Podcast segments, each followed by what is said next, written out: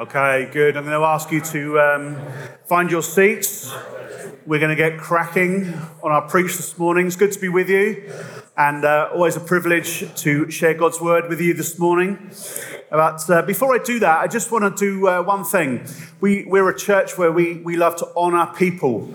Uh, we love to honor people who have served in different ways. Uh, it's part of our culture, it's part of what we believe God calls us to do. And there are a number of people that we could do that with, but um, I'm going to keep talking whilst Mark just twiddles with the, uh, the settings and keep rambling a little bit. But uh, one, of the, one of the roles in church life that you probably almost never hear about is trustees. Trustees, they're a really important part of our church and our church governance and they do a superb job. We have a number of trustees that come from across the church, uh, different sites. We have uh, uh, Kate, uh, who is uh, currently serving on our trustees. Give us a wave, Kate. A bit bigger than that. Come on. Well done.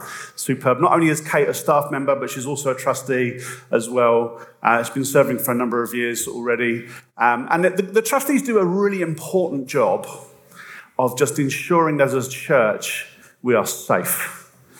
Safe in terms of legal position, safe financially, that we're stewarding well, that the leadership of this church is well governed.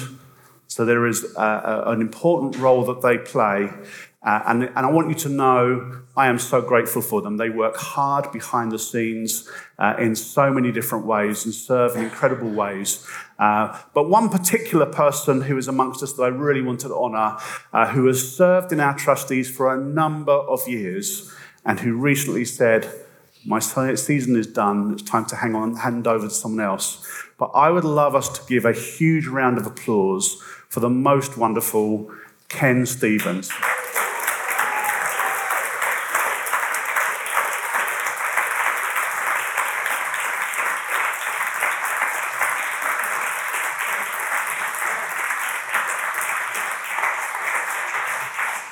Fine looking young man he is, too, up on that picture.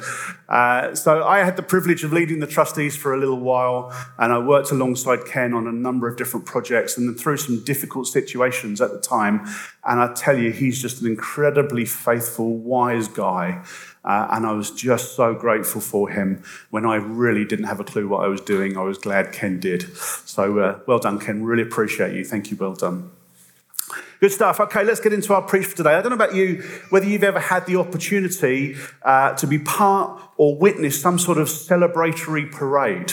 Uh, I don't know whether that's been uh, part of your opportunity, whether that's maybe going down to the seafront and celebrating when the Seagulls won promotion. Huge, great parade on the seafront, a big open top bus. Or maybe you've been to London for a royal event or something like that, maybe recently.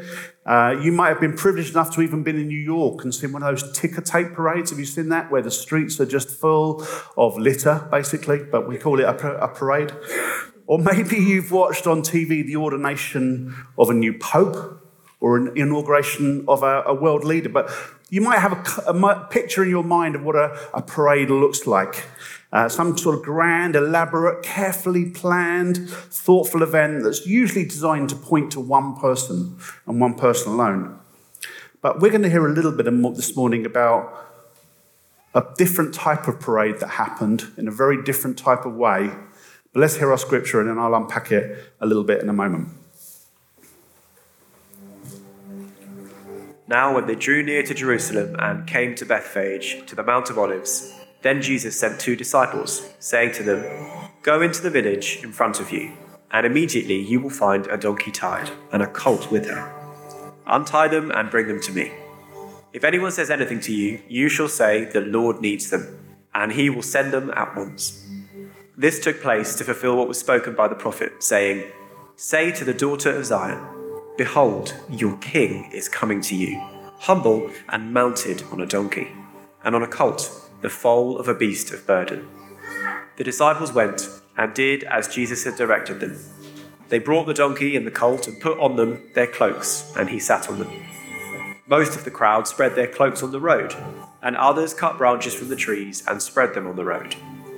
And the crowds that went before him and that followed him were shouting, Hosanna to the Son of David! Blessed is he who comes in the name of the Lord. Hosanna in the highest.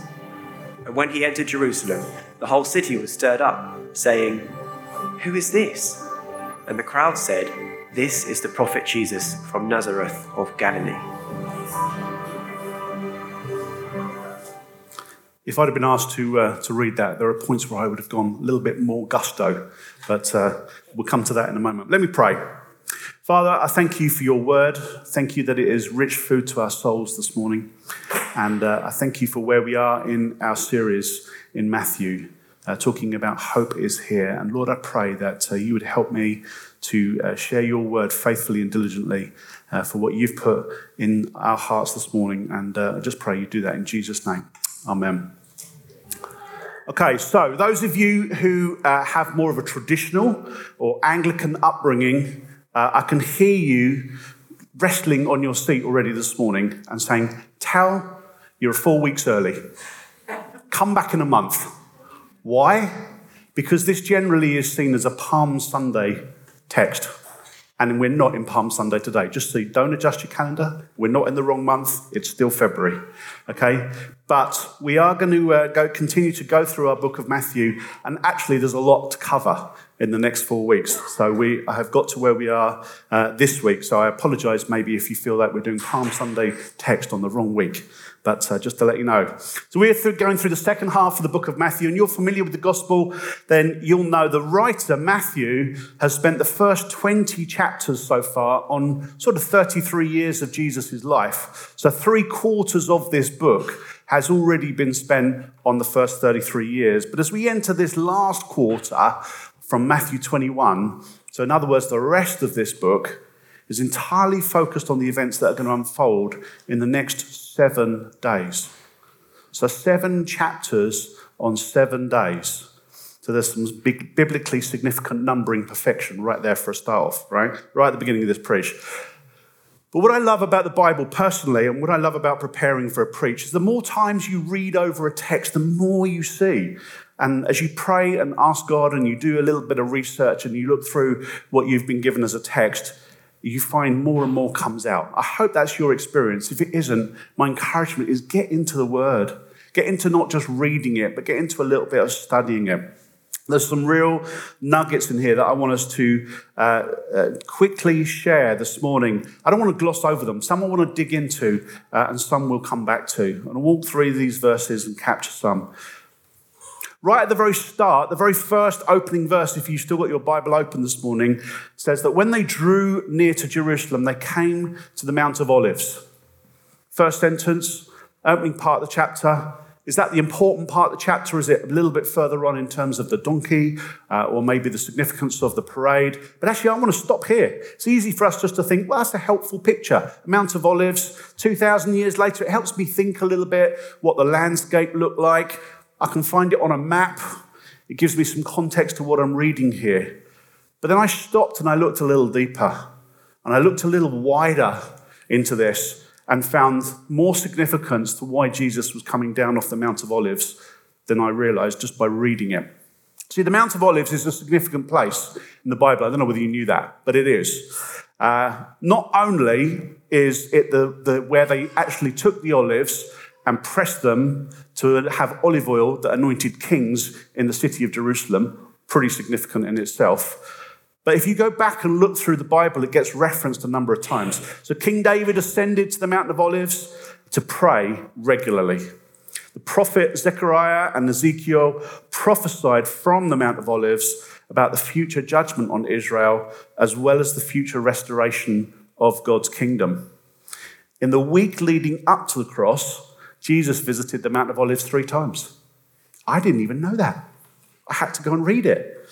And it's also the place where Jesus ascended into heaven from the Mount of Olives. And the Mount of Olives is a significant place that it's very easy for us to skip over when we read the first sentence of an opening chapter. You see, the Mount of Olives is a place full of prophecy, it's a place of prayer, it's a place of hope, a place of redemption, a place of victory. And even from reading these verses today, we read that there is a powerful allegory here of other significant parts of Jesus' ministry and God's plan. So, just as Jesus came down from the Mount of Olives, we think through different elements and we see Jesus came down from heaven to earth. Jesus went down into the river to be baptized. Jesus came down from life to death on a cross. So, even this first sentence, there's such significance of Jesus and the power of his ministry. And then, equally, as Zechariah prophesied that the Messiah would once again ascend the Mount of Olives to restore rule and authority we think back and say Jesus would rise from baptism in the river and the Spirit would come upon him. Jesus rose from the dead after the cross, and Jesus ascended and went up to heaven. There's so much richness in these verses alone that we could do the rest of the morning just on this one sentence. But as you get to know the Bible and its meanings, there's more connections, it plans, it teaches us. Let's get through a few more. I just want to literally walk us through these verses and then bring a challenge to us at the end. So the overriding narrative to these scriptures is both simple but yet profound. Here is Jesus the Messiah, the coming king, coming into the holy city of Jerusalem, the place of Jewish rule and reigned for centuries, followed by crowds meeting another crowd, all of whom were desperate to be freed from their oppressors and giving very different reactions to Jesus as he came into the city. And for a king that was expected to come in triumph, maybe it wasn't quite the entrance that some were expecting. I love the fact that here we also finally see some enlightened disciples. Do you remember a couple of weeks ago when I, I, I, preached to us, I talked about the hapless disciples? They never quite get it right. They were almost always, but not quite. But here, we're going to find some enlightened disciples. Praise God for that. Let me just pick this out because I found this quite funny as I was reading through this. Disciples went and Jesus had went and did as Jesus had directed them. Finally, the disciples got it. They just got on with it rather than saying, well, why are we doing that? Why is that important? What does that look like? It's like, no, we get it. Jesus, we finally got the point. We're just going to go and do as you said. Finally. So they go off and they bring this donkey, this young offspring who has not yet been broken in, to carry the King of Kings. Now, I don't know what you thought about it. And again, this is one of those things that I hadn't really thought about before. Up till this point, Jesus walked everywhere he went. Did you stop and think about that? Up until this point, this is the first and only recorded incident of Jesus riding an animal. He walked everywhere and he walked miles. If you think about Jesus' life and ministry and journey, he walked miles. But there's a point at which we're coming to the culmination over the next few chapters of the point of Jesus' ministry. We know now, looking back, that Jesus is the king.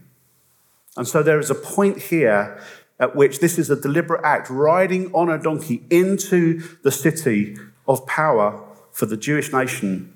This is a deliberate act. It's very obvious that there is a purpose behind Jesus' action. Again, let's dig a little deeper. Why didn't he come riding in on a horse? There's a question.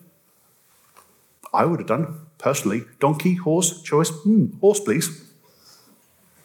But the point is no. Jesus knew that riding in on a horse would have been seen as an act of aggression and as one who would come to conquer. But actually, a king coming in riding on a donkey was a sign of peace. And so he knew that. He chose a donkey deliberately. But actually, it was far more than that. In verse 4, it spells out the primary purpose of why he did that. This took place to fulfill what was spoken by the prophet. So it wasn't just a random act. It wasn't just find the nearest animal that will carry a man, but actually, let's fulfill prophecy because this is what I'm here to do. So, which prophet is that? Well, it's the prophet Zechariah. And in Zechariah 9 9, we have the original prophecy that the gospel writers are referring to. And it says, Rejoice greatly, O daughter of Zion. It was in the middle of the verses we read. Shout aloud, O daughter of Jerusalem. Behold, your king is coming to you. Your king is coming to you. Righteous and having salvation is he, humble and mounted on a donkey, on a colt, the foal of a donkey. So the choice is deliberate, the choice is prophetic, it's the fulfillment of prophecy, it's the coming of the king in peace and humility. Fulfillment of prophecy is a major concern for Matthew. All the way through the book, we'll see six, seven different instances where he picks up on the fulfillment of prophecy through Jesus' life. Because he knows that he's writing for a church mainly composed of Jewish Christians, and they would be very aware of prophecy and looking for fulfillment as part of that prophetic history. By identifying Jesus as a king, and in this verses, it also sets up the stage for Pilate's concern in the following seven days that Jesus plans to establish himself as a king, which by Roman standards constitutes treason. And we're going to walk into that over the coming three weeks. On the cross, they'd mock Jesus, saying, Hail, King of the Jews. Verse in chapter 27, we'll come to that in a couple of weeks. And on the plaque mounted on the cross specifying the charges against Jesus, it says, This is Jesus, the King of the Jews. So, this reference of king is strongly coming through that hasn't yet been there, but is now coming to fulfillment at this moment as he comes into Jerusalem. Only a few chapters earlier, when the disciples were talking, Peter has revelation, and this is what I was talking about the disciples finally getting it. Peter has a divine revelation. Remember it back in chapter 16, where he says, Jesus, you are the Christ, the Son of the living God. There's a moment where, after months and years of walking and seeing Jesus teaching and his ministry and praying and spiritual impartation, there is now a kingly realization to those that were following him.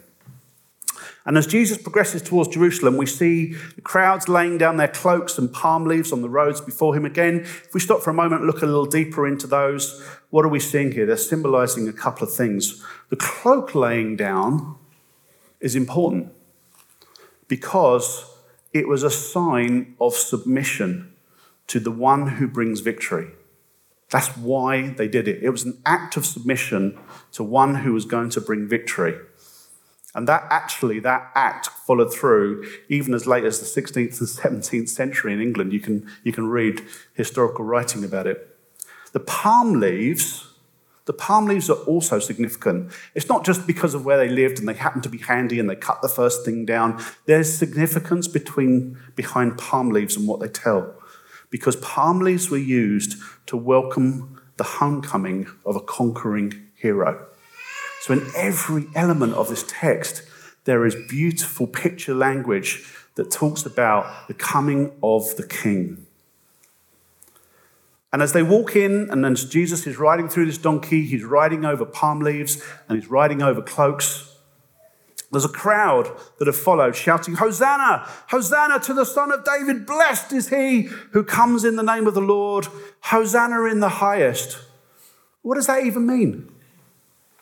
Took me a little while to look, to look it up and work it through and understand what's going on, even in what they're saying. Hosanna, the word Hosanna means save now.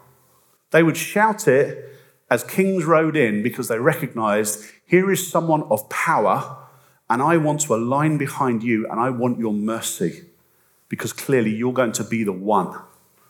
And so they recognize this, and as Jesus is riding through, then this crowd now gets it. And I'll come on to a little bit more about this crowd and who they were in a second. They're shouting, Save now! This crowd is the same people who have probably been on the road with Jesus for some time.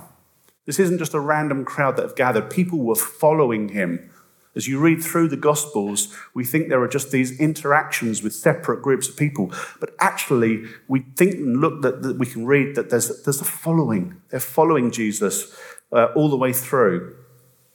So along the way, he would have picked up many people women, prostitutes, Jesus' mother and sisters, other women who have been treated as equals for the first time in their lives. There were former lepers, people who had once been blind, lame, and even dead. There were no doubt many hundreds, if not thousands, of people who'd experienced being fed on a hillside and come from thousands of crowds. And of course, the disciples as well. Those who knew Jesus most intimately would have been part of this crowd as well. They thought they'd found the person to make all of their dreams come true. They looked to Jesus and called out, Jesus, Hosanna, save us now. They believed that Jesus could give them exactly what they were looking for.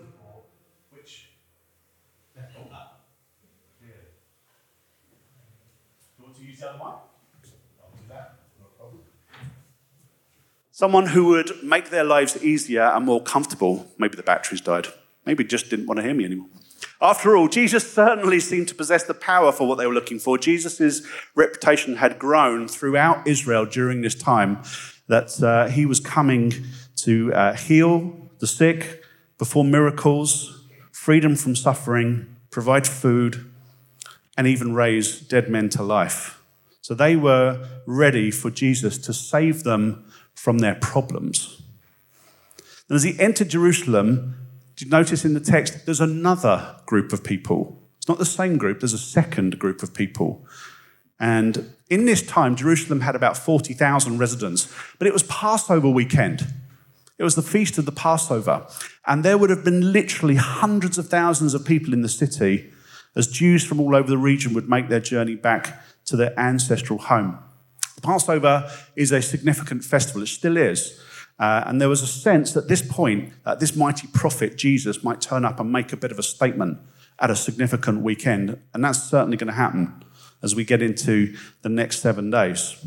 So Jesus is making an entrance into the holy city on the feast of Passover, knowing what is coming in the few weeks ahead.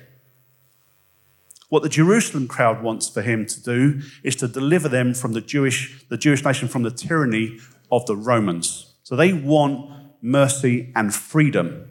And they think maybe Jesus can bring that.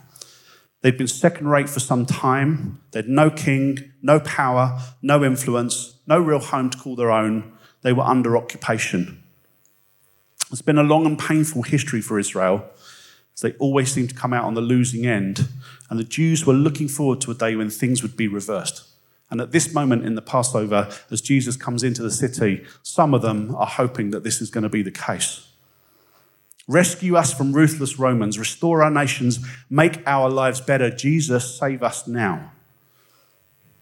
And if you think about it, there's a little bit of a, a look back to much earlier in their history, right? An oppressed nation under the rule of another king, grumbling about their lives, wanting and needing a way out of their circumstances to be led into a promised land. There's direct parallels here with where Israel is at in Jerusalem to where the Israelites were at and their escape from Egypt. And if you think back to that moment, how was it that God protected the Israelites in the lead up to their leaving Egypt, right? It was the sacrifice of a lamb to paint some blood onto the, the door post that when the angel of death came. He would pass over the houses of God's people. This was their redemption story. And Passover, the feast of Passover, reminded them of God's saving power and provision as he had led them out of slavery. And here we are thousands of years later in Jerusalem under the oppression of the Roman army and governors and people celebrating the history of God's intervention in saving them previously from tyranny and harsh rule. And what the crowd is looking for at this moment as Jesus enters is another redemption story. But what we have is Jesus arriving in Jerusalem in the middle of Passover, coming across the city threshold knowing that in just a few days he would become the only one true sacrificial lamb whose blood would be shed for us, not in the immediacy of our circumstances or even for our desired freedom, but instead and far more importantly for eternity in the freedom that we can enjoy in God. This isn't just another redemption story, this is the redemption story coming to a climax. Now, Matthew tells us that the city was all stirred up. And uh, in these words, stirred up, there's also a hint of what is coming. Jesus' enemies lurking in the background, angry, preparing to challenge Jesus' authority, planning to trap him with trick questions, and plotting to kill him. And again, we're going to come to that over the next couple of weeks. But when you look at the Greek word behind stirred up, and I say this with all carefulness given current situations, the Greek word here actually indicates that literally the city physically shook. The Greek word is esaith. I didn't know that, I had to look it up. Okay? And it's the word from which we get seismology or seismic, study of earthquakes. And Matthew is telling us that as Jesus entered the city, the city physically shook because of the power of the King of Kings walking in at this moment. That's the power of the kingdom when Jesus comes. But the crowd are asking in this moment, who is this? They want a savior, they want redemption, but they're not truly sure. And this is a great question that Matthew's been dealing with right from the very first verse of his book and gospel, bringing in the genealogy that identified Jesus as Christ, the son of David, the son of Abraham. He is Jesus Christ. I'm just going to run through. Emmanuel, God with us, King of the Jews, a prince and a shepherd, the Lord, the one who will baptize with the Holy Spirit and fire, my beloved Son. As you read through, all the way through Matthew's gospel and account of Jesus' life, the whole story is building to this is who Jesus is. And yet, this crowd is who is this? What a strange question. But as I said earlier with Peter, he'd had that divine revelation. He said, Who do you say I am? He says, You are the Christ, the Son of the living God. That just circumstance and what we see alone is not enough. Spiritual heavenly impartation is what we need to really understand the power of the gospel. In just five days from Palm Sunday, Jesus would leave Jerusalem not riding on a donkey, but carrying a cross. The cries of save us would be replaced with the mockery of save yourself.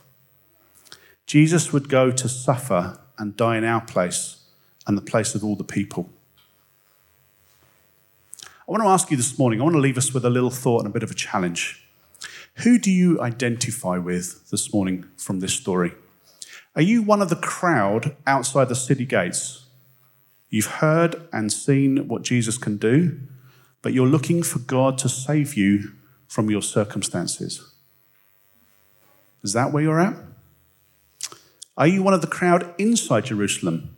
Again, you've seen and heard about Jesus, but you reject him just as a good person, or maybe a prophet, but he definitely wouldn't be king of your life. Or are you one of the disciples? You follow faithfully and dutifully, and you're starting to get it. Or are you Peter, who's had divine revelation and come to realize that Jesus is the Christ? the Son of the living God. I'm praying for divine revelation in our hearts this morning. It was great as we worshipped and we heard about trusting in God. But for us, just trusting isn't enough. Faith is important, it's the first step. But what we need is we need divine revelation the, by the power of the Holy Spirit in our lives to call us out of who we are. Stephen the could come and join us. In this text, we see Jesus descend from a mountain of significance to be adored by crowds who have followed and watched his miracles and teaching, come to the holy city of Jerusalem to be mocked. And over the coming weeks, we're going to dig more into the next seven days of Jesus' life and the culmination of his glorious gospel. But for one who came born in a stable, riding on a donkey, let me share a spoiler alert with you. Here is what's to come, okay? So Revelation 19 says this I saw heaven opened, and behold, a white horse, and he who sat on it is called faithful and true. And in righteousness he judges and wages war. His eyes are a flame of fire, and on his head are a crown of many diadems. And he has a name written on him which no one knows except himself. He is clothed with a robe dipped in blood and his name is called the Word of God. And the armies which are in heaven, clothed in fine linen, white and clean, were following him on white horses.